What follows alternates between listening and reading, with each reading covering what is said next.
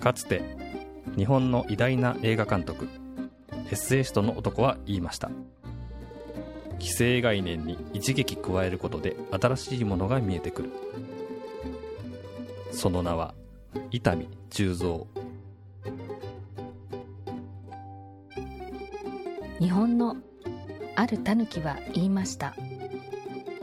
例えばパンツを履くのではなく、かぶることで新しいものが見えてくる。そういう番組にしたい。彼の名はタヌキ界のジャスティン・ビーバーこと足湯。足湯のニューノーマル退屈日記、開演です。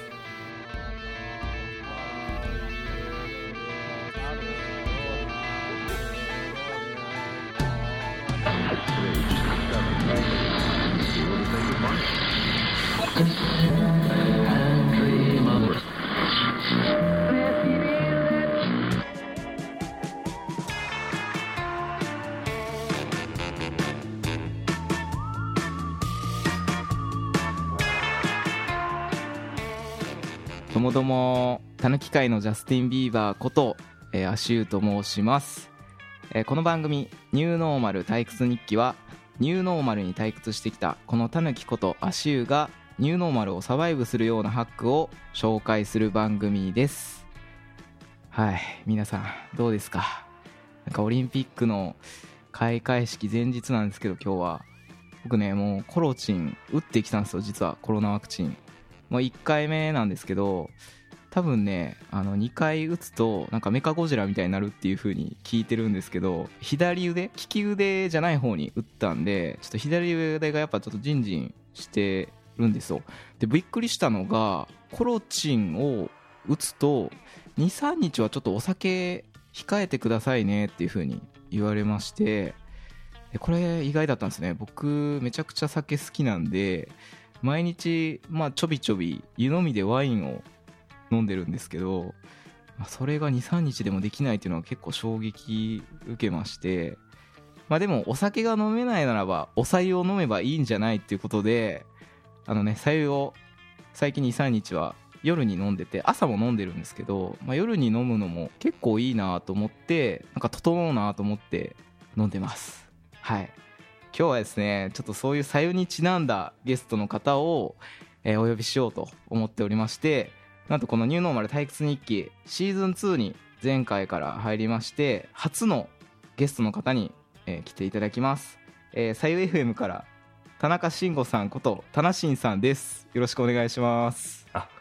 よろしくお願いします。はじめまして。はじめまして、よろしくお願いします。お願いします。いやー、やっと実現できましたわ。いやいやいや、ちょっと僕でよかったんですかっていうまず確認があるんですけど、うん、いやー、もうもちろんじゃないですか。もう一番最初に田中さんにオファーしようと思ってたんですよ。はい、いや本当はですよ、あのーはい、僕が多分呼ぶべきなんじゃないかって思ってたんですけど、あのー、白湯 エフエム にですか？そうそうそうそういや、あんな高尚な番組にこんなね、あのー、野蛮なタヌキが呼ばれたところで話できることないですからねいや、足湯とね、左右でみたいなねそうそう、ことがやっぱ結構似てますからね、五感が序盤、うん、序盤にありましたからねそうそう、鉄瓶と茶釜みたいなところもちょっと親和性が高いっていうことで、ありがとうございます。改めまして、まあ、田中慎吾さんがフルネームということなんですけど、田中慎さんというふうにお呼びさせていただきますね。そうですね、はい、ありがとうございます。はい、ちょっとね、田中慎さんのプロフィールを、まあ、紹介させていただきたいなと思ってたんですが、はい、あのいろいろツイッターをですね、田中慎さんの見てると、はい、まあ、幅を楽しむウェブメディア幅を楽しむウェブメディアのレンジャーというのを運営されてたり、はい、マーケティングコンサルティングファームに所属していたとか、すごいなんかいろんな経歴があって、はい、え一体どんな方なんだろうみたいなところもあるんですけど、はい、一旦ちょっと自己紹介していただいてもよろしいですか？あ、はい、はい、あのー、えっと三のつく日に配信される白湯 エフエム というものをやっております田中慎吾と言います。えっ、ー、とまあ白湯 エフエム はですね、うん、まああのライフワーク的に今やっている活動なんですけど、うん、えーと、仕事というか取り組んでいる今こととしては、もともとあのマーケティング系の会社にずっといまして、でそこから、まあ、あそこを辞めて、えっと、今なんか、まあ、自分で会社をいっこ持ってたりとか、えっとまあはい、知人がやってる エヌピーオー に参画していたりとか、えー、あとはその、まあ、他の会社に入ってたりとかみたいな感じで、まあ、いくつかちょっとその関わってるところがあるんですけれど、えー、すごい、まあ、そんなことをやりながら、はいまあ、基本的には、えっとまあ、僕はそのクライアントワークが今中心なのかなと思っていて、クライアントワーク、はい、自分でそのなんかこう事業をやるというよりも、まあそのえー、と中小企業の、えー、お手伝いだったりとか、地方自治体さんのお手伝いだとか、まあ、そういったものは結構中心になっているし、まあ、それがこう好きというかはい、はいはいまあ、そんな感じでやってる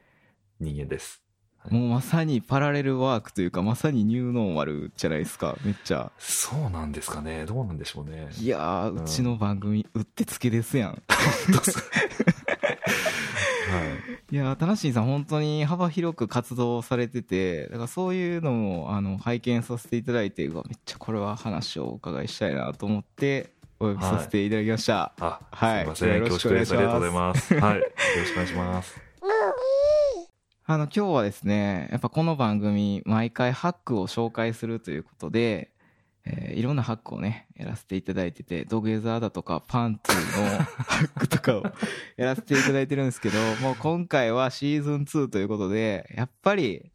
なんでしょう、実際にもう今日から使えるライフハックということで、まあ白湯って実はめちゃくちゃハックなんだよというような白湯ハックという回をやろうと思っております。題して、えー、サムシングエルスっていう素晴らしいっていう言葉がある、ありますけど、まあ、それをもじってですね、サユシングエルス、サユハックというですね、そういう回をやろうと思ってますんで、よろしくお願いします。もうタイトルが素晴らしいです。もう感動しますわ、本当。いやもうこれ、いやでもね、サユって何にでも言葉つけやすくないですか。なんかサユホゲホゲみたいなとか。で最初にちょっと言わしてほしいんですけど、このポッドキャスト番組さゆ エフエム の僕好きなところがいくつかありまして、おマジですか。これぜひ、はい、皆さんにもあのお伝えしたいんですけど、だいたいそうですね、うん、みっかなんでみっつありまして、おそこひとつめがね、あの、はい、3, のつき日3のつく日に配信されてるっていう、非常に分かりやすいですよね、はいはい。僕は不定期番組なので、はい、いいなと思ってますし、ポッドキャスト聞く方からしても、あ今日は、えー、この日セブン エフエム やなみたいな感じになるので、これが一個いいなと思ってますね。ありがとうございます。あとはね、あの左右を最初聞いた時に、左右一個だけ左右一点突破の番組だと思ってたんですよ。左右一点張りで。え行くみたいなじゅっかいもって思ってたんですけど、うんうんうん、これがもう一回聞いてみたらね、びっくりするんですけど、さんびゃくろくじゅうどから結構左右を見てるような番組で、まあ、左右ってただの飲み物だけじゃなくて、まあ、体のどういうところに効いてくるかとか、そういう概念とか、あとは楽しい飲み方だとか、めちゃくちゃこう広げようがすごいあるなと思ってて、うん、なんかそういうタナシンさんやっぱマーケティングとかそういうのやられてたんで、なんかいろんなものの見方ができるみたいなのが結構面白いなと思って聞かせていただいてて、すごい勉強になるなと思ってますね、はい、もう恥ずかしいし あ, るありがたいですね、はいはい、あとはまあ僕が今年さんじゅうさんさいなんで、はい、あまあさんがつということでそ こ,、はい、そこっすかいや今の冗談ですけどあのやっぱワーディングですよね、左右、うん、左右ホゲホゲみたいなのをすごく番組で対応されていて、例えばあの聞かれてるリスナーのことを左右らというふうに表現されていたりだとか、はいはい、あとは左右ならというなんか独特の締め台詞、そうですね、うん、なんか左右ドリブンでやられてるっていうのがすごい面白いし、うん、僕の番組も何かにこう絡めて言葉を作ったりすることが多いんで、うんそうですね、めちゃくちゃ親近感あるなと思って、まあ、勝手にすごい魅力的に、あのー、感じましたね、めちゃくちゃ、はい、いやありがとうございます、はい、なんかもう愛の告白みたいでちょっとやばいでしょ、今もう体以上に全裸ですから心が今からだぜなじゃないですけどはいなるほど。どんなへんがらみやねんということをですね今自分のこれね自分のゲストだからいろいろ言えるっていうのがありまして、僕本当にゲスト呼ぶのこの番組では初めてなので、いや本当に光栄です。はい、僕の領域展開というかですね、これ僕の領域に今入り込んでしまってるので、そういうことですよね。しめしめみたいな感じがありますけど、はいはいはい、うんまあ、必中効果があるみたいな感じですよね。必中効果があるみたいなよろしくお願いします。あのタナシンさんって年齢的には僕のちょっと上なんですかね、はい、僕さんじゅうさんなんですけどですね、えっと、今僕は、うん、えっと、さんじゅうろくさいの学年、はい、あなるほど、じゃあみっつ上になりますわ。はい、はい、なりますかね、えーはい、な, なんとか世代とかっていうのはなんかあるんですか？なんとかなんあ Z 世代とか、あいや僕シノラ世代とかああのそうそう普遍的なやつじゃなかったです、えー、なんかたまごっちエアマックス狩り世代みたいな、あ一緒かな。でもまあでも結構被ってますかねそういう意味で言うとね。ちょうどさんこ離れてるんですね、ここも。あでもまあミニ四駆とかね、あ ビ, ビーダマンとかハイパーヨーとか普通にやってましたし、うわ一緒やわうん多分それもあってなんか近いものを感じるんかもしれないですね。うん、はい、いやありがとうございます。えでは早速なんですけど、まあさゆ エフエム さゆに特化した番組をやられてるまあタナシンさんをねお呼びして教えて家元ということでちょ家元っていう言い方ね、これあの落語家に、うん、あなるほどなるほど。そこは落語つながりなんですね、はい、そうです。家元をお呼びして、うん、あのいろいろなカルチャーのお話をお伺いするっていう、いきなり今回から始まったコーナーなんですけど今回ニューノーマルのさゆハック入門ということで、えー、タナシンさんにさゆについていろいろ教えてもらおうと思ってます。はい、よろしくお願いします、はい、まああの頑張りたいと思いますまずねそもそもなんですけど、さゆってなんか今流行ってるんですか？えーっとねこれわかんないんですけど感覚、はい、もう感覚というか全ての情報を見てるわけじゃないんでわかんないんですけど、はい、うーんまあでも腸活っていうのがねあのー、ちょっとバズワードとして出てきてますから、まあ、そこをまあ推し進めるアイテムとしてのさゆみたいな感じで、結構まあ女性の中では広がってんじゃないのかなって気はするんですよね。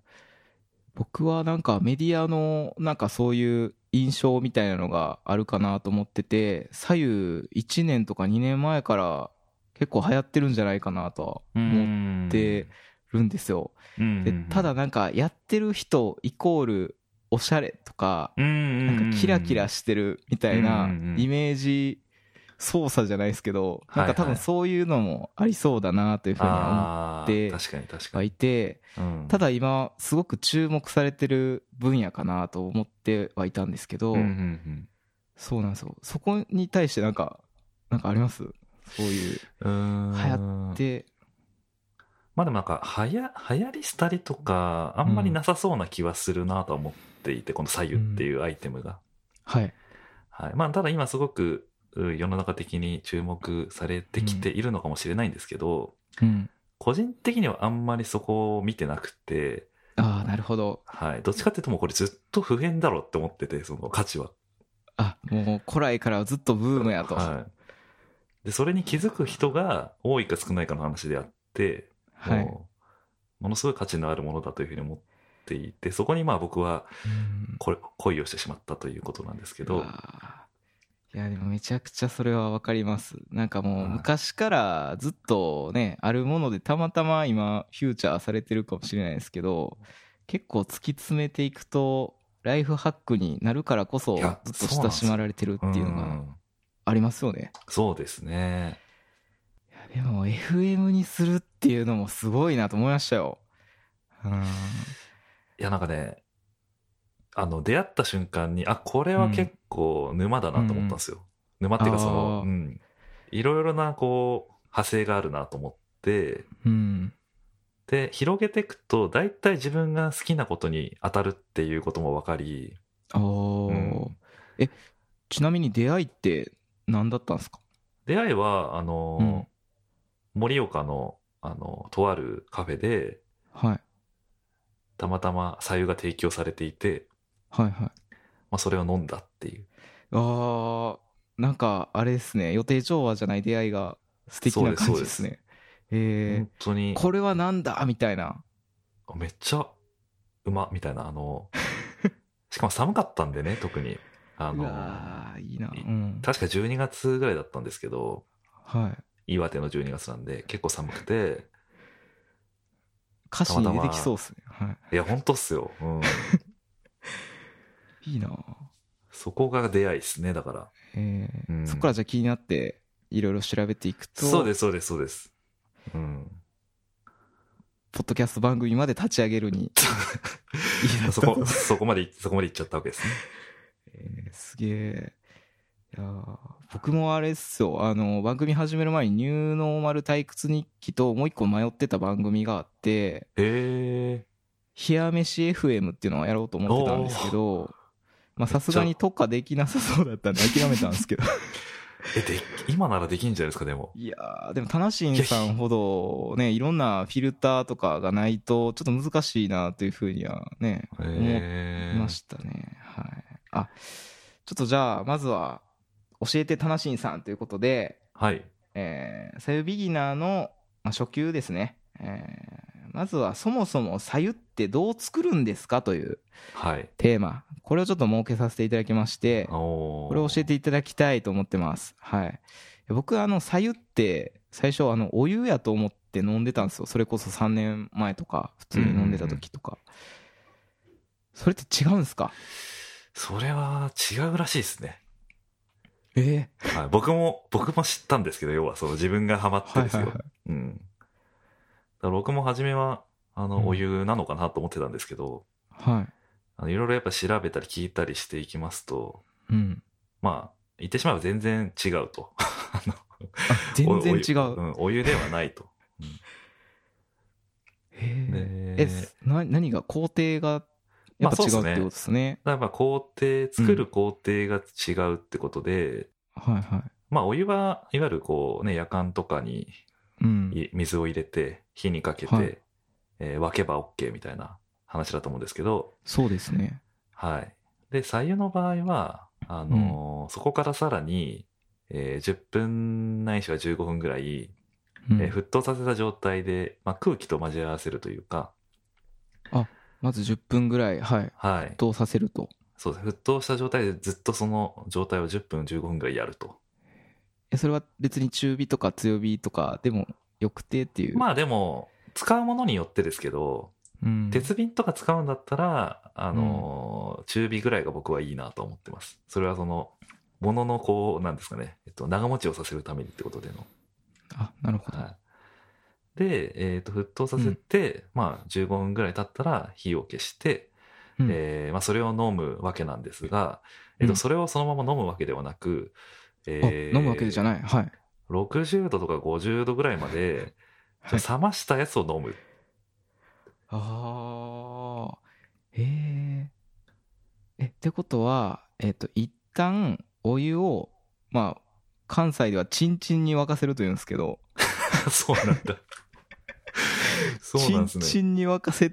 た状態で飲むんじゃなくて、その沸かせる状態もなんかじゅっぷんかじゅうごふんぐらい続かせた方がいいっていうことなんですよね。そうですね。まずはそうそうそうそう、えー、じゃあ吹き出しそうに多分い一旦なんかバッて温度が上がって吹き出しそうになったらちょっと火を弱めて、でもポコポコみたいなのをずっと続けていくみたいな感じなんですかね、うんうんうんうん、そうですね。でさらに止めて冷ますと。止めて冷ますと。ええー。だからこれ工程が、まあ言っちゃえばめんどくさいわけじゃないですか。いやいやいや、そうですよね。うん、最初聞いた時に僕マジ衝撃を受けましたね。うん。えっと思って。冷ますのってどれぐらいかかるんですかね。でもちょっとじゅっぷんとか。冷ますのはそうですね。うん、結構だからじゅっぷんとかじゅうごふんぐらい僕はなんか放っておくことがあって。でまあ、これちょっともしかしたらその白湯ハックになるのかもしれないんですけど、あ、なんでしょう、はい、ままあ、一つはその足湯さんが作ったあの、うん、お白湯を飲みながらっていうね、あの音楽を聴きながらあプレイリストですね、えー、エ, エモトラックを作りましたけれども、うん、素晴らしいプレイリストだと思うんですけどまあ、ああいう音楽をちょっと聴きながら待つみたいなことも一つそうだと思うし、うんはいえー、と僕がねやってるのはあの、まあ、じゅっぷんじゅうごふんぐらい待つのでその間に散歩してくるんですよ、うん、おーなるほどなるほど、はい、でそうするとあの、まあ、歩くことによって血流も良くなるのでなんか体が良い状態になって、はい、さらにそこに白湯を投入するっていう何そのモーニングルーティンえモーニングルーティンというか朝朝に朝を想定してる感じですか。そうですね。朝の、えーと、動き方としてで、まあ雨の日とかでちょっとこう、うん、出れない時とかは、うん、あのラジオ体操の一部分をえとちょっとやるみたいなえさんじゅっぷんってことはなんかラジオ体操第一せんかいぐらいできませんそうですなんか特にそのちょっとした運動をそうそうちょっとした運動をその間にやっとくめちゃくちゃいいっすねなんか、うん、意外とあワークアウトする時間としてはやっぱ結構あれっすねなんか にじゅうさんじゅっぷんぐらいがなんか燃え始めるとか言うじゃないですかうーん良さそうっすねめっちゃそうですね結構だから散歩はね、うん、結構おすすめっすねすごくちなみにねこの季節だと結構暑いと思うんですよはいはいはい、なんか白湯って熱いイメージがあって、うんうんうん、でもなんでしょう体がほてっててもなんかこうしみる感じなんですかね飲むとえっ、ー、となんかあのそうですねそこちょっとまだ僕も研究中なところもあって、うん、あのこれと言ってあのこれですみたいなこと言いづらいんですけど、うん、ただあの暑暑い日日とか日中であったとしても、うんうん、あの胃腸はやっぱり温めておいた方がいいというところがあり、はいはいはいはい、で暑くなればなるほど冷たいものガブガブ飲むじゃないですか、うん、なりますめちゃくちゃ、はい、あれがよろしくないんですよああ、うん、結構なんかお腹の調子それこそ結構悪くなるんすよそうそうそうただでさえ弱いんですけど、うん、ああなるほどでクーラーもかけて、うん、あはいはいはいかけますね冷たいもの飲んでみたいな感じだと完全に冷やしにかかってるわけですよね自分の体をそう特にまあ家にいる時間長いし、うんまあ、夏なんで、まあ、体のメンテナンスっていう意味では、ね、フィジカル的には冷ましたりすることが多いので、うん、体内的にはそうですよね、うん、ちょっと暖かくした方がいいかもしれないですもんねそうですねへーだからまあ 冬, 冬とか秋とかと比べると確かにそのなんだ日中に飲む量はあの白湯減るんですけど、うん、僕もやっぱり夏の時って、うんうん、朝, 朝と夜は必ず飲むんだけども日中にこう飲む回数っていうのはそんなに、えー、多くはないかなと思ってるんですけど、うんまあ、それでもやっぱり食後とかお昼食べた後とか飲むしおやつ、おやつの時間っていうんですか、うん、とかにも飲んだりしますかね僕びっくりしたんですけど和菓子とやっぱ白湯めっちゃ合うなと思ってえー、そうなんですかはいなんかそうすげえ合うと思ってうーん楽しませてもらってるんですけどこれでも白湯の作り方これ知らない方いっぱいいると思いますはいそうですよねうんびっくりしましたこれ初めて白湯 エフエム で聞いた時に結構最初の方に紹介されてたと思うんですけどうんうん僕の中で、えー、白湯の作り方全然違うやんっていう、うんインパクトがもう白湯マゲドンって言ってるんですけど僕の中であのアルマゲドン並んですさまじいワーディングですよそれはねそう衝撃いや何回もねこうタナシンさんの白湯 エフエム 聞いて白湯マゲドンめっちゃ怒ってるんですよ自分の中でおーいや嬉しいっすそれは最初のインパクトがそもそも白湯の作り方ちょっと間違ってたっていうのがうんうんマジでびっくりしましたねへえそうなんですよあのですねその要はインスタとかで、うん、要はこう、うん、ハッシュタグ白湯とかつけている人たちはい、はあのお思うにですよ思うにお湯なんじゃないかって思ってるんですよそれちょっと白湯警察がいたらやばいっすそうですねちょっと、ええー、でもなんかあれですよね、クックパッドとかでも白湯の作り方とか出てるとかいう話を聞いたんで、うんうんうん、ね、なんかちゃんとそこら辺も最近だと普及はし始めてるのかなみたいなのは思いましたね。えー、ただやっぱレンジでチンとかも出てるんですけど、うん、えーあのー、やっぱ違う、あれはちょっとやめた方がいいっすね。ああ、うん、あの急速に温度を温めて冷ますみたいな感じなんですかね、レンチンは。うん、そうですね。レンチンではなく夜間でチンチンにした方がいい。夜間でチンチンにします。なるほど。えー、いやこれね、僕この飲み方で、えー、そっからこの飲み方にしてるんですけど、かなりやっぱ味変というかしましたね。お、うん、バイアスあるかもしれないですけどでもバイアスは絶対ありますよね。うん、違うなと思って飲んでますし、なんかその時間、うん、朝やっぱね、朝僕も飲んでるんですけど、朝その時間を作るっていう習慣がやっぱちょっとできましたね。うんうんうんうん、やっぱ待つっていうのがあるんで、うん、特になんかテレワークとかだとなんかもう朝寝坊前提でなんか、うんうん、あのくじ始業なんですけどはちじごじゅうきゅうふんに起きれば OK みたいな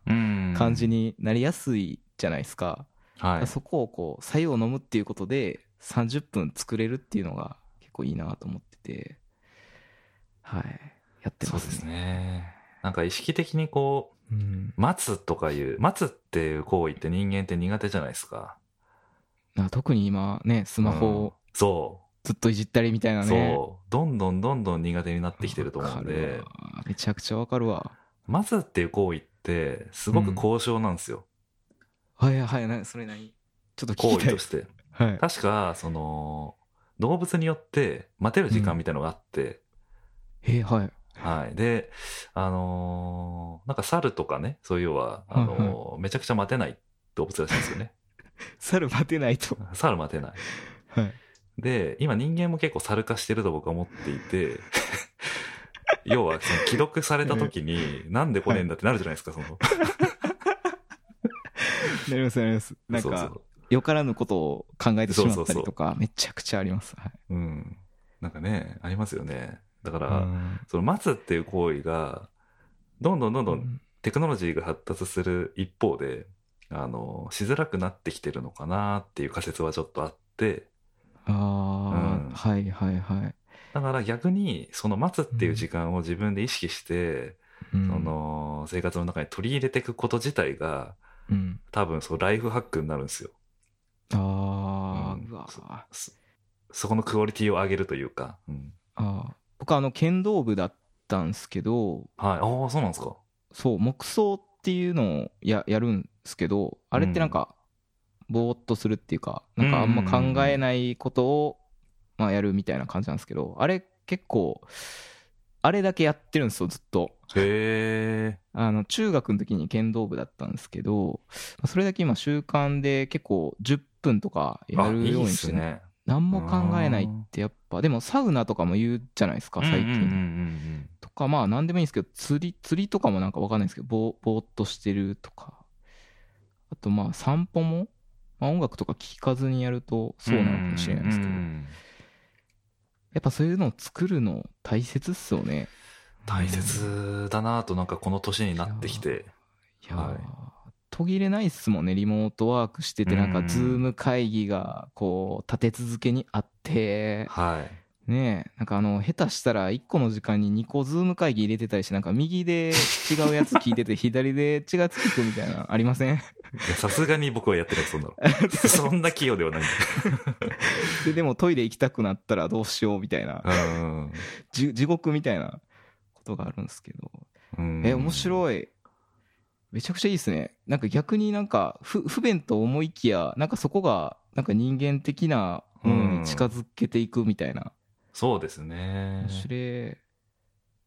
これも取れ高いけてんちゃいますこれいけますかこれ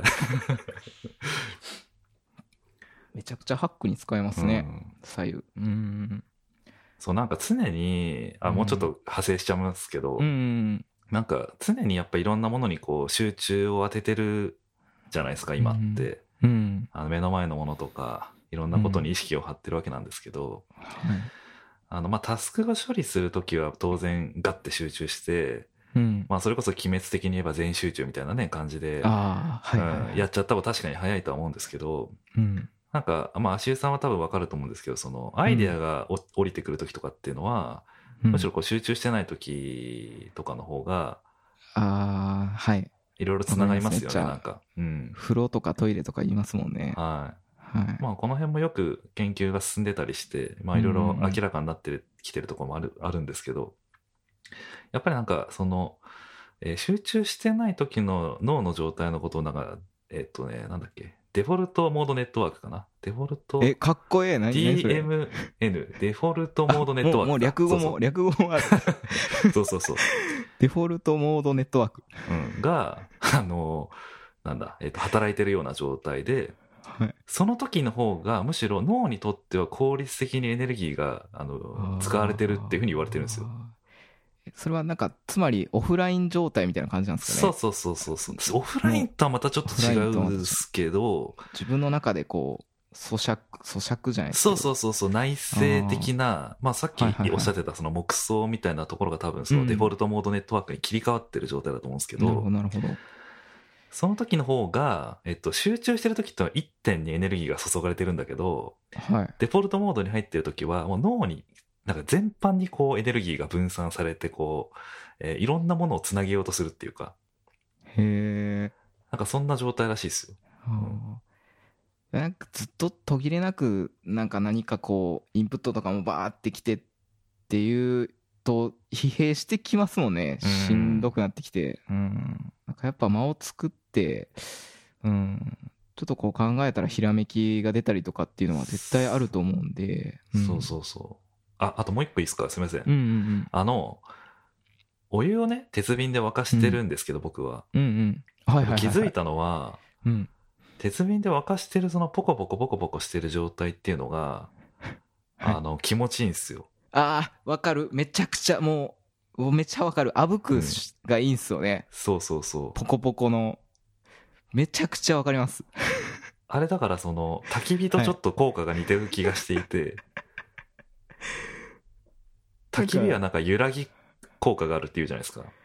はいあの火の揺らぎみたいなそうそうそう、はい、だからずっと見てられるみたいな話なんだけどめっちゃわかるな鉄瓶でその沸かしてるそのポコポコいきなり上級いってるじゃないですかこれ確かにちょっと待って予定、まあ、予定と全然違うことになっちゃったけどいやいやでも上級は鉄瓶の話をしようとしてたんで、はい、いいでしょ、うん、えそうそうそうでもなんかやっぱそうですねあのコインランドリーとかなんかあの、ま、回るドラム式の回転を見るのが好きっていう人もいれば僕はあの自炊とか家で料理当番の時にカレーとか麻婆豆腐を作るんですけど、はい、煮込む系の時に麻婆豆腐もね煮込んでると赤いのがもう血の池みたいになるんですよボコボコ地獄みたいなそれを見るのが楽しかったり な,、ね、なんかあできてんなとかなんか醸成されていってんなみたいなのが好きであれたまらんっすよねあのあぶくのそうですねな ん, なんなんなんなんですかねなんかちょっとうんなんかもう去るレベルまでも戻った時にずっとその時から見てる光景なんですねなんかマ, マグマの火口の、うん、あはいはいは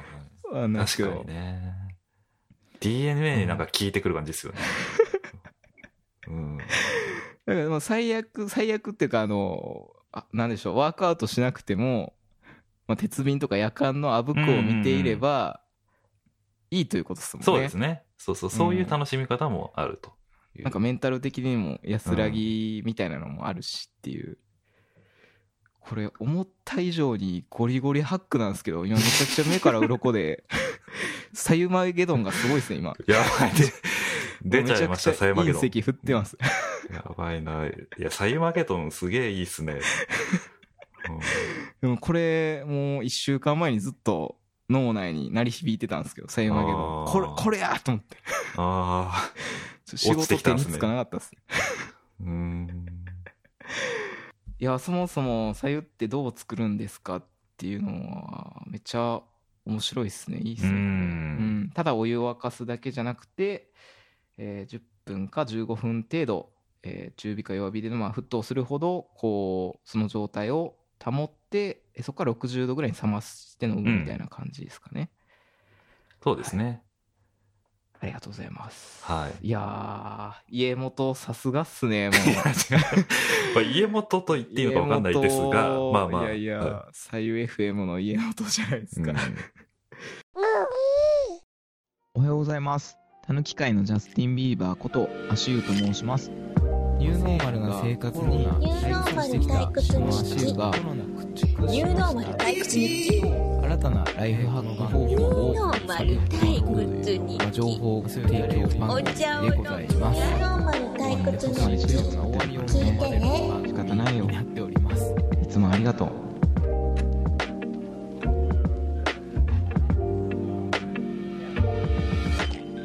じゃあちょっと中級いきましょうかね、はい、じゃあさらに美味しく白湯を、まあ、あのお湯から発展させてちゃんとした白湯を飲むっていうのも美味しいんですけど、うんうん、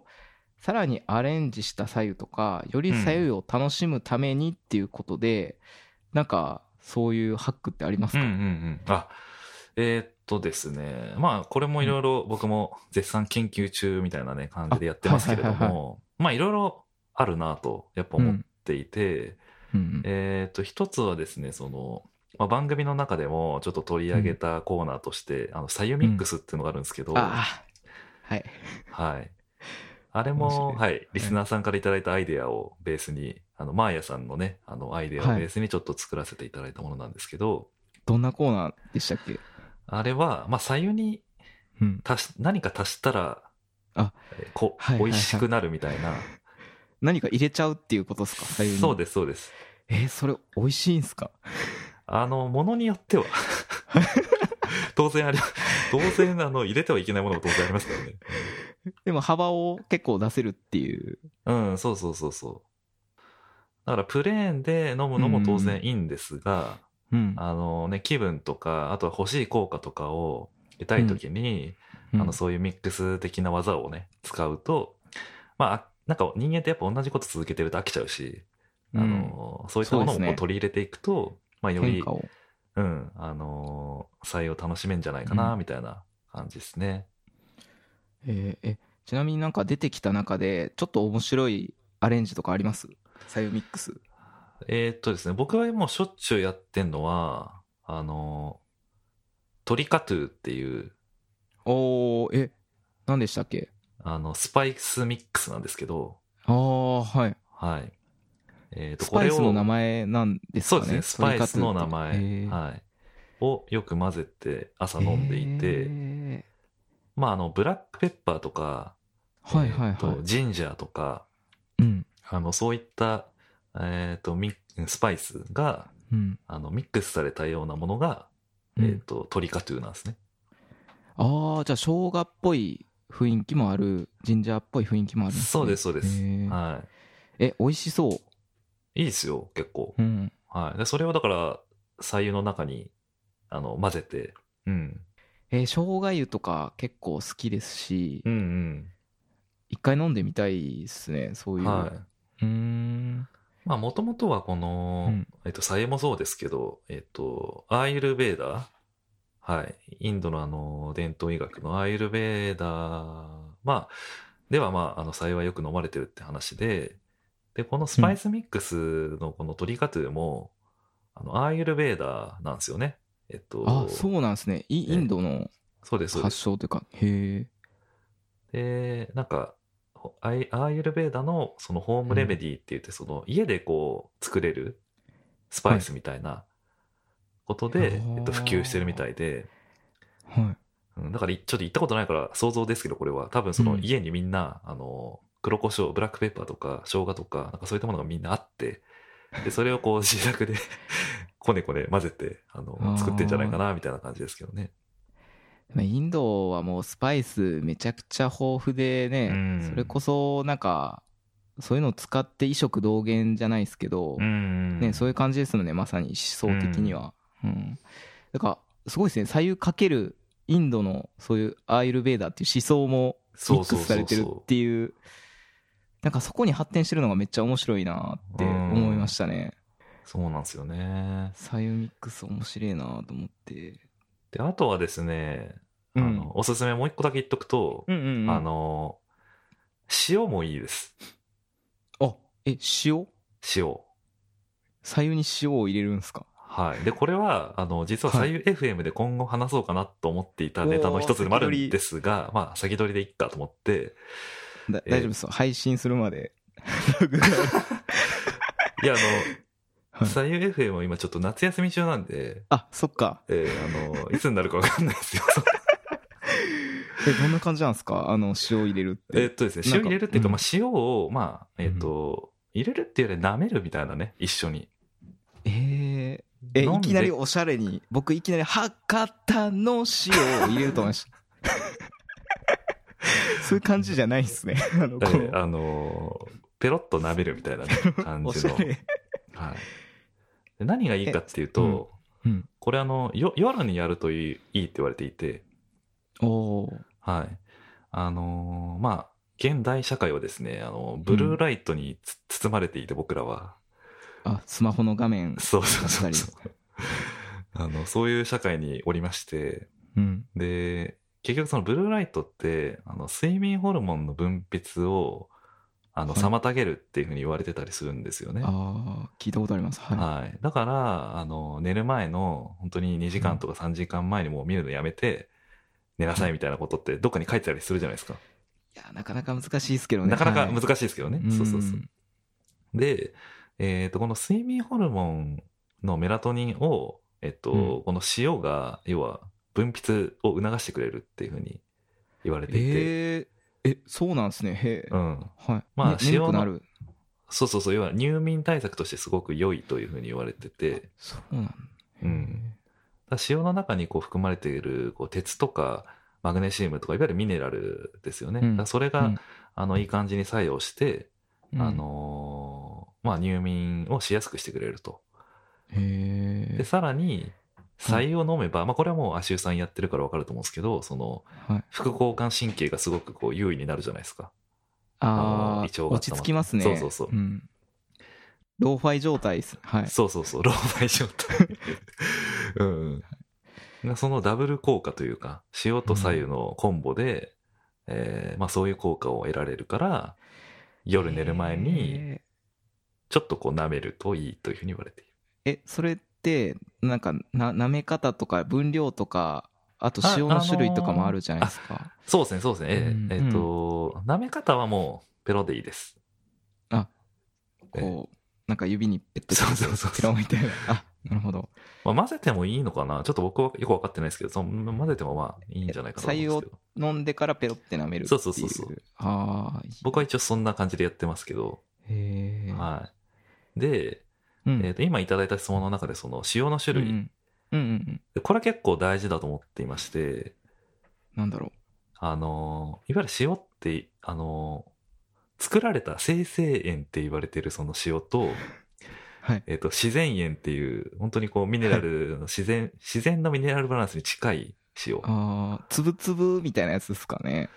あの岩塩みたいな。そうですね、岩塩とか、まあ、ああいう感じのものだと思うんですけど、うん、で大きくなんかそのふたつがあるというふうに、まあ、僕は一応認識してるんですけど、うん、はい、でその生成塩、いわゆるその、うん、一般的に普及している塩だと、はい、あのまあ安いじゃないですか、塩。そうですね、はい、うん、家にありますね、はい、もう僕も当然ありますけど、うん、でもあんまりあのなんだろうな、えっと安いからまあなのか分かんないけど、うん、よろ、よろしくないというふうに言われていて。ああ、なるほど、うん、っていうのはそのなんかね、ミネラルのバランスの中でも特にそのナトリウムがめちゃくちゃ多いらしいんですよね、その生成塩っていうのは。チューニングされてるんでしょうね、なんかご飯の味付けに合うように、うんうん、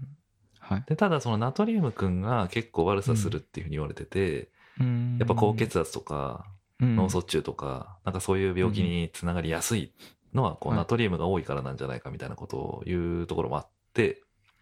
まあ、取り、取りすぎイコールまあ塩分みたいなことになっちゃってるかもしれないですね、うん、なので、うん、まあ、もしその白湯と合わせるんだとすればその生成塩ではなく、うん、えー、と自然塩の方が、うん、あの良いなというふうに思っていて。なるほど、はい、でそうすると、まあ、ミネラルバランスがすごくこうあのいいよバランスよくなってるっていう、うん、あの塩なので。へー。で僕が使ってるのはあの、うん、アグニの塩っていうアグニの章、はい、あの沖縄のですね、はい、あのアグニ島かな、アグニ島なのか分かんないけど、はい、そのそういう島がありまして、はいはいはい、まあ、そこにあるあの研究所さんがこう作ってるえちょっと調べよう。でも結構でも塩界隈ではめっちゃカタカナだと思ってました、うん、栗っていうか泡泡みたいな、そうそうそうそう、国って書いてアグニっていうんですね。へえ、あこれか。まあでも結構塩界隈ではなんか有名みたいですけどね、うん、こういうのはなんか成城石井とかに売ってるんですか。成城石井どうなんだろうなえー、僕は ネ, ネットで買いましたけど、はい、ああハックとしてはじゃあ塩をまあ舐めて、まあミックスというよりは一緒にたしなむっていうのが寝る前にいいっていうことですね。そうですね。へえ、全然知らなかった、これすごい、うん、そうするとよく眠れるようです。いやこれは耳寄りじゃないですかね。なんか最近やっぱ寝つきが悪いっていう人やっぱ多いと思うんで、うん、うん、それこそまたテレワークになってきちゃいますけどね、なんかこう夜までネットフリックス見たりとか。そうですね、僕もめちゃくちゃスマホ夜見てるんで体が眠いっていう命令を出したらもう従うしかないですもんね。うーん、うん、まあ、そんなことをですね、左右ミックスみたいな、左右かける何かみたいな感じでやる、うん、こういうテクニックも少しずつ取り入れていくと、うん、えー、左右が面白くなるんじゃないかと。うん、うん、いや面白いなこれ、うん、なんかあのー、なんだったっけな、リアルゴールド、はいはいはい、オロナミン C あオロナミン C かそうそうあれとかもすごい面白いなと思ってて、うんうん、だからなんかいいっすよね、こういう組み合わせでやったら美味しいみたいなのが、はい、そうそうそう、コーナーになってるんですよね。はい、まだいっかいしかやってないんですけど、まあ今後は何回かやっていきたいなと思ってて、えーはい、やってみたいな。意外とねオロナミン C も、うん、まあ悪くなかったっすね。おー、うん、な, なんか、まあ、ちょっと新感覚ですけど、でもねあったかいんですもん、だってあのオロナミン C があったかいそうだね体にはめっちゃ良さそうですねでも、うんうん、え飲んでみたいな。でもなんかワインとかもそうですけど、あったかくすると、うん、なんかより体に親和性が高くなるみたいなものもあるじゃないですか、うんうん、はいはいはいはい。いやだから白湯って何でも許容範囲が広いというか、確かになんか改めて思いましたね。ああ、えー、ありがとうございます。じゃあ中級はアレンジ左右ということで、まあ、より左右を楽しむために左右ミックスが面白いということで、はい、そうですね、はい、うん、家元からいただきました説明しよう。タヌキンビーバーは茶山さんに亀甲縛りをされることでタヌキッコーマンに変身するのであるこれがいいのかしら。あれそんな早く戻して何何何何。昨日遅くまで資料作ってたからね、仕方ないよ。すごいやばい、あこれ亀甲縛り。牛ノーマル退屈日記聞きなさい。ちょっとあれですね、最初に出てきましたけど上級編ということで、うんうんうんうん、さらに左右を楽しむためにこれ鉄瓶っていうワードが出てきてると思うんですけど、はい、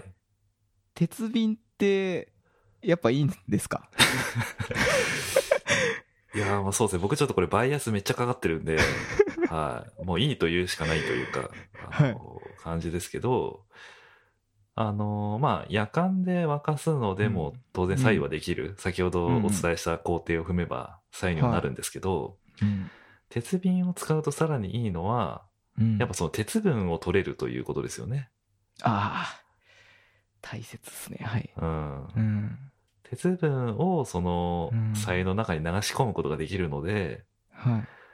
鉄瓶はいいというふうに言わせていただいているという感じですね。それってやっぱ鉄瓶自体が鉄でできてるから、えーはい、それで白湯を作ることでなんか表面上の鉄がやっぱこう溶け込んでっていう感じなんですかね。そうそうそうそう、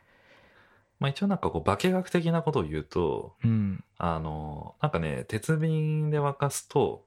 うん、えっと二価鉄、うんうんうん、F イオンの形で表すと確かその エフイーツー プラスなんですけど、二価鉄ってはいはい、まあ、それがあの人に吸収されやすい鉄らしいんですよ。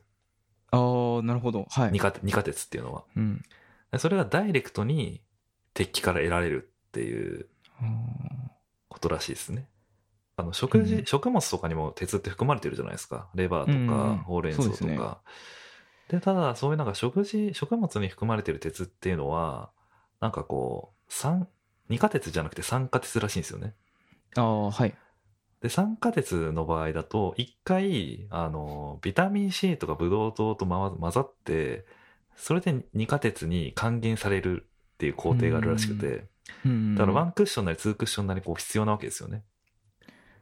ああそういうことか。何かと組み合わせて調理、うん、それこそしないとなんか ひゃくパーセント というかいい効果は得れないっていうことなんですね。そうそうそうそう、ね、へだから鉄瓶使った方がダイレクトに二価鉄吸収できるみたいなので、すげえ、うん、はいっていう僕は認識をしております、うんいやこれ恥ずかしい話なんですけど、僕栄養士の免許持ってるんですけど、あそうだそうだそうだ全然あのーめっちゃうなずけますね。本当っすか？マジで。今知識残量 ゼロてんゼロいちパーセント しか残ってないんで、あのあそんなんあったなみたいな感じで聞いてるんですけど。えー、あそっかそっかそっか。うんでもなんかそうそういうのがあるんですよ。やっぱね鉄分ってあの料理だと結構取りにくいんですよね。うんもともとなんかレバーとか言ってもなんか毎日レバー食べるわけにもいかないじゃないですか。そうですね。うん、結構なんか年齢層が高くなってくると、まあ、骨を大切とか骨粗鬆症とか言うんで、うんうんうん、カルシウムとマネマグネシウムとかあとは鉄分っていうところを取らないといけないんですけど、うんうん、やっぱ料理で取るの結構難しいんで、うーん、うん、めっちゃいいっすね鉄瓶そう考えると。なるほど、栄養士からのそういう助言はでかいっすね。いやいやいやもう今免許だけで喋ってるんであの全く知識ないん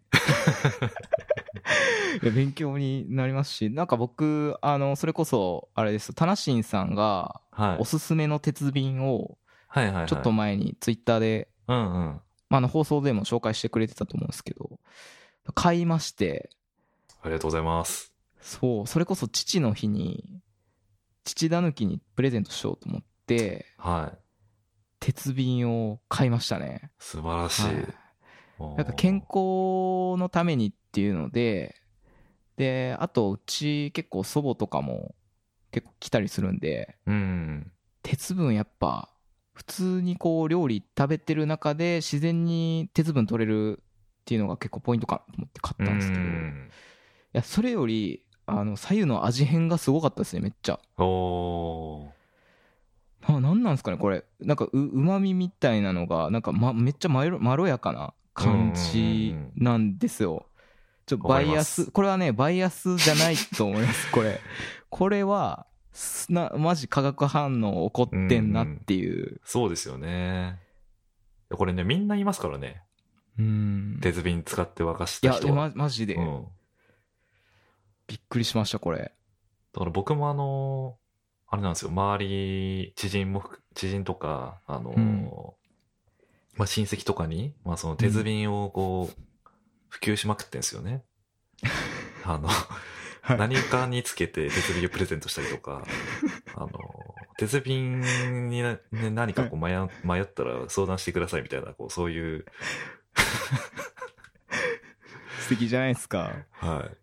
絶対プレゼントされたことないっすよね。うん、そうそうそう。鉄瓶。そうそう、そこ結構ポイントっすよね。今までにない。うん。うん、そう、だから、で、みんなやっぱ言うんすよね。いいねその、うん、買った人とか、プレゼントであの受け取ってくれた人は、全然違うわ、みたいな。いや、本当に思いました。マジで、左右マゲドン来ましたね、に段階で。いや、だから、いち段階で左右の作り方変わったでしょ。でに段階で鉄瓶でもうロケットに段階発射みたいになってるんで、うん、大気圏突入してますよもう。なるほど宇宙宇宙、ね、宇宙宇宙ですか今。はいあ。すごいいやだからこんなに変わるんだと思って、うん、そう毎日飲んでますね父だの、うんうん、いや素晴らしいいいですね。いやそのうちじゃあ本当に文福茶釜になっちゃうかも融合してなっちゃうかもしれないですねマジでやばいっすねもう、うん、入ってるかもしれないです気づいたら入ってるかもしれないですね、うん、芸を仕込まないといけないです気づいたら領域展開してると思ったら僕が取り込まれてましたね、うん、鉄瓶に鉄瓶の中にいたみたいな鉄瓶の中にいやそれぐらいやっぱ良かったですね。買ってなんかコスパがなんか逆にいいなと思ってで、うん、僕あのそれを使ってなんか他の人がやってたんですけどカップ麺作ったりとかおそうあと僕あのカモミールティーとかハーブティーが好きなんですよ、はいはいはい、で、えー、とせっかくなんでっていうことで鉄瓶を使った、まあ、左右的なものを入れて作るみたいなことをしてるんですけど、うんうんうん、なんかめっちゃうまく感じますよね、まあ、味自体はもうチューニングされちゃうんであれなんですけど、うんうんうんうん、やっぱ鉄分も取れるじゃないですか、うんうんうん、やってますね。なるほどね、うんいやそう鉄瓶がまああのまあ今はそのなんだ実際のこう味というか、うん、えっと、うんうん、得れる効果みたいなところでの良さみたいなことなんですけど、うんうん、あと単純にこうプロダクトデザインとして僕はすごく好きで、あ鉄瓶のねものとして、はい、ものとして、はい、あれがあの家の中にあったりキッチンに置いてあったりみたいなこと自体があのー、気持ちいいというか、うん、いや、いいなって、映えますよね、あれそうそうそう。うん南部鉄器とかっていうんですか、うんうん、あれってそうですね。へーあの黒くてなんかマットな感じもめっちゃいいんすよね。なんかすげえ、まあ、全部が黒いわけじゃないかもしれないんですけどサイズによりますけど本当に普通に棚に置いてもインテリアとして使えますよねあれ。そうですね、うんまあ、だからあの黒だけじゃなくて最近だとカラー鉄瓶もすごく多く出てきてるんで赤とか青とかだからまああのー、ね自分好みのやつを探していいなと思ったやつをこう入れていけばいいのかなと思いますし、うん、まあごひゃくごじゅうねんとかひゃくねんぐらい普通に使えるって言いますから。えそんなに使えるんですか。はいえー、とってもこうサステナブルなんですよねなんかあ、うん、はいはい持続可能性があるとい う, うへえ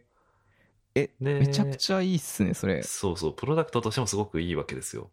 うんそうそれでいてあの最終的に使えなくなったらまあ鉄にすればいいわけ溶かしてまたね鍛冶屋に持っていけばいいっていう話になりますよね。そうそうそう、うん、非常にサステナブルだなと思っていました、うん、あ確かにだって全部鉄でできてるから、うんうん、ねええ左右からさんびゃくろくじゅうど展開めちゃくちゃできますねやっぱそうそうそうそうそういう意味でこうやって話してたら、はい、うんえー、そうなんですよ。これは鉄瓶はぜひおすすめですね、うん、本当にやってみないと分かんなかったし本当に結構びっくりしましたね飲んでみて、うんうんなんか普通の夜間で沸かせなくなりましたね鉄瓶。いやそうなんですよね。そう白湯自体は、うん、ただですね、うん、あのめちゃめちゃ今鉄瓶押してますけど、はい、あの決して白湯 エフエム ではあの鉄瓶をだけを押したいわけではなくあの銅の夜間とかああはい、うん、それこそあの、はい、ガラスのねえっとすごく素敵なやつがあったりとかするんですよ。えーえー、まだまだあると、はい、まだまだ実はあって今めちゃめちゃ鉄瓶色が強くなってるんですけど、はい、実はそうではないってことはお伝えしておきたいです。うわだからこれは上級と言っているんだけど、あのー、どんどんどんどん拡張性がある話題ですもんね。そうですね。うわえじゃあ今後じゃあそういったものも紹介していただいたりとかが出てくるはずです。うわうんめっちゃ楽しみです、はいえー、えこの回だけでもだいぶ白湯に対しての認識改めて変わったんですけど本当ですかだいぶニューノーマルじゃないですか、改めて考えたら。作る工程から含めてね、そうですね、このこと自体も、うん、腸にいいし、待ってる時間も、うん、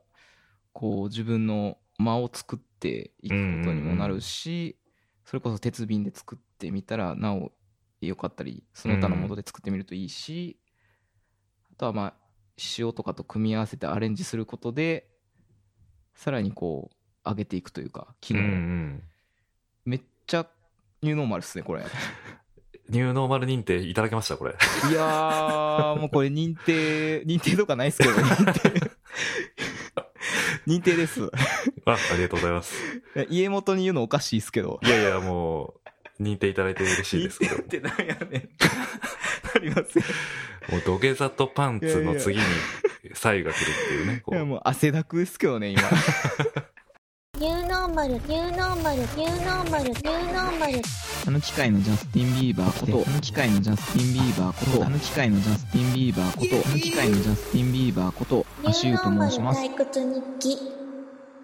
記。面白いなめっちゃ。えー、でも、さゆって歴史長いし、これってそう、あのー、聞こうと思ってたんですけど、はい。日本古来の文化なんですか？なんか、発祥とかって中、中国となんですか？発祥は多分、はい、えっと、ちょっと詳しいところまでは調べられてないですけど、うん、やっぱりアーユルベーダなんじゃないかなっていうところですかね。あ、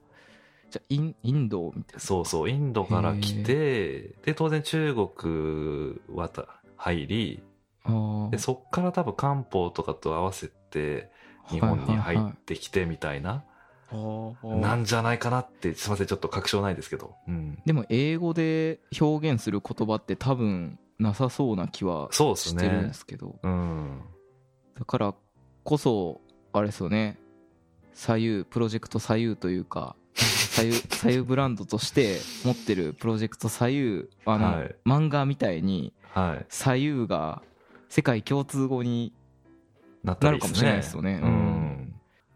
エスディージーズ とかっていう話もね、うん、昨今では言われてるんで、はいはい、ね、それこそサステナブルとかで、うん、受けそうな気はしますけどね。 そうですね、まあ、それで歌うのはちょっと分かんないですけど、うん、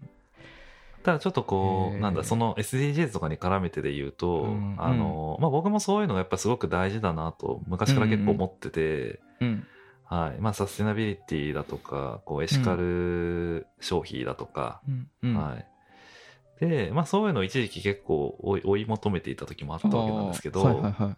あ、今も当然そういうマインドはありますけどね、うん、ただなんかそれをこう前面に出して、えっと、いわゆる、うん、あの広告 ピーアール したりとかっていうのはちょっとこう違うなみたいな、ウォッシュな感じですね、はい、そうウォッシュな感じになっちゃうんで、うんうん、で、まあ、自分なりに一番ナチュラルになんかこう活動として取り入れられるものあったらいいなみたいなこともすごく思っていて、あ、はい、前からですね、わかります、はい、で左右に出会い、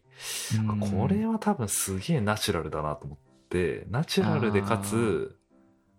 持続可能な、なんだろう、こう、うんうんうん、ものでもあるなみたいな風に思い、うん、なんかそこも結構でかいですかね、うんうん、まあ、ただあんなあんまりこう真面目にはしたくなくてあの、うん、真面目、クソ真面目な感じには実はしたくなくて、うんうん、楽しい感じにしたいなとは思ってるん で, です、ね、はい、あのー、ニューノーマル退屈にお呼びいただき大変僕は嬉しいそうですね、まあパンツね、うん、履いてたりとか、まあそうですね、いろいろあるんですけど、うん、土下座とパンツにサイが来るっていうこの振り幅が謎なサイミックスが起きてますからね、こう、次回はサメ映画とかやったりすると思うんで、そうだ、そうですか突然サメシングエルスとか言い出したりすると思うんでいや楽しいなめっちゃ、うん、なんかこういう、そうなんかあのなんとか道みたいに、なんか剣道とかも華道とかも、うん、なんかこう一個の物事でいろいろ語るみたいなのが好きなんですよ。うん、元々なんかその野球って人生だみたいな人いるじゃないですか。うん、本当にそうで、なんかなんかでいろいろ表現しようと思う、あの何かを使って何かいろいろ表現するのって結構突き詰めていったらできるなと思ってて、そういう要素すごく魅力的だなと思って聞いてますので、ちょっと引き続き楽しみにさゆ エフエム 聞かせていただけたらなと思ってますね。はい、はい、今後なんか番組とかブランドさゆ、うんうん、あのプロジェクトさゆっていうブランドであのシールステッカーとか T シャツ作られたりされてたりするじゃないですか、うんうん、なんかこういう風にしていくとかこういう風に展開していくみたいなのあります？えー、っとですね、あのー、そうプロジェクトさゆっていう、まあ、さゆ エフエム の、まあ、母体的な活動のブランドは、うん、えー、っと本当にそれこそいろんなことをやりたいという思いもありましてですね、で、うん、その一つがまあそういうアパレル展開みたいなこととか、まあ、グッズ作ったりみたいなこととかをやっていって、うん、まあ、そういう入り口からさゆを好きになっていただくみたいな人が増えてくるといいなみたいなのが一つもともとあって、はい、でまあ、足湯さんにも本当に T シャツ買っていただいてありがたいんですけれどもT シャツ買っていただいてそうえ今発売してるんでしたっけ？そうですね、あ、はい、あのー、ちょっと最近、はい、つい最近、えー、数量限定ですけれども、うん、でだから T シャツもなんかいろんなバリエーションでちょっと作りたいとは思っていて、うんうん、あのー、そのコストのレベル感もそうだし、うん、あのー、生地の質感とかもそうだし、まあ、デザインもそうなんですけど、まあ、いろいろあった方が面白いかなと思ってるんで、うん、はい、まあそんなこと考えてますが、あとはそのなんだろうな、タンブラーとかなんかそういうちょっとこう器とか、えー、なんかそういったものもこうさゆ エフエム 専用グッズとしてなんか作れたらいいなとは前々から思ってるので、いつできるか分かんないですけど、うん、作りたいなとは思ってます。めちゃくちゃ相性いいじゃないですか、うん、まさにさゆをつ、ね、飲むためのものっていうと、そうそうそう、プロダクト的な、うん、あのそうなんですよね。だから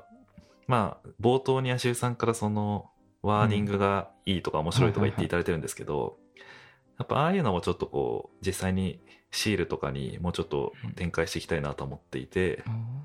えあの左右だなとかね、あのとりあえず僕はそれをマックに貼りまくるっていう計画があるんですけど、いやいいっすよ、僕会社の ピーシー に貼ってますからね。ありがとうございます。はい、なんかあのテック系っていうかアイティー 商社ポンポコ商事っていう老舗の アイティー 商社なんで、はい、なんかパソコンにステッカー貼ってる人実は少ないんですけど、はい、結構めちゃくちゃステッカー貼っててエスエーユー って普通に アイティーさん 文字用語でありそうなんで、そうっすよね、特に何も言われないっすよなんかあれなんかサップみたいなそうそうそう エスエーピー みたいな感じさ、うん、ストレージオートメーションとかにもなんかなってきそうな雰囲気があって全然いじられないんで、なんかちょっと自分からし、うん、これこれさゆなんすよとか言って言うんですけど、うん、親和性が高いっすね。うん、いやそうなんですよ。実はその結構その辺までなんとなくイメージして作ってて、うん、結構参考にしたのがそのサップだったり。あの今はなきあのスウェーデンだったかな、サーブっていう車のブランドがあるんですけど、はい、サーブ って書くやつがなんかそういう着想を得て、なんか自分のものづくりとかオレンクラフトっていうんですかね、自分のクラフトに昇華していくのめちゃくちゃ楽しくてすげえわかります。はい、今そのさゆ エフエム とかいろいろこうグッズを作ったりとかしながらやってるんですけど、うんうん、まあ、一応そのさゆ エフエム に関しては今後もその足湯さんのえっと真似になっちゃいますけど、えっと、はい、今にじゅうわまでやって、はいはいはい、もともとそのにじゅうわ以降はあのいろいろこうねゲストとかいろいろえっとやり方を変えて今流行ってるシーズンを変えるってやつそうそうそうそうゲストも呼びつつシングルでもやりつつみたいなのをあの交互にやっていこうかなと思っていて、であの冒頭にお話しいただいたあのさんがつこうひに配信されるっていうので、はい、えっと、すごく体に馴染んでいいですっていうお褒めをいただいたんですけど、実はですねフェーズツーからそのあのスタイルを若干壊していこうと思っていまして、はい、あいいじゃないですかすいません、いい、殺してしまいましたね。あの、いい、いやいやいや、いいんです、いいです、いいんです、いいんです。あの、いいじゃないですか。変えていきましょう。はい、あのさんがつ付近に配信されるかもしれないにしようかなと思って。ちょっと不定期間入れた方が、そう。なんか、なんでしょう、こう、もてあそばれる感が出て、いいっすよね。うんうん、なんか、あ、今日やってると思ったのにシャッター閉まってるみたいな感じがあっていいっすよね。なので、あの 毎, 毎回必ずさんにつく日に配信されるとは限らないと、これから。あちょっと モ, モテ遊ぶ系の女子になったみたいな感じですね。いろいろ話しておりますが、えー、ちょっと一旦本編はここで終了ということで、えー、ぜひですね、たなしんさんのサイウェ エフエム を一緒にサイズとともに楽しんでいただけたらなと思っております。はい、たなしんさん、本日はありがとうございました。あ、こちらこそありがとうございました。とても楽しかったです。ありがとうございます。はい、ありがとうございます。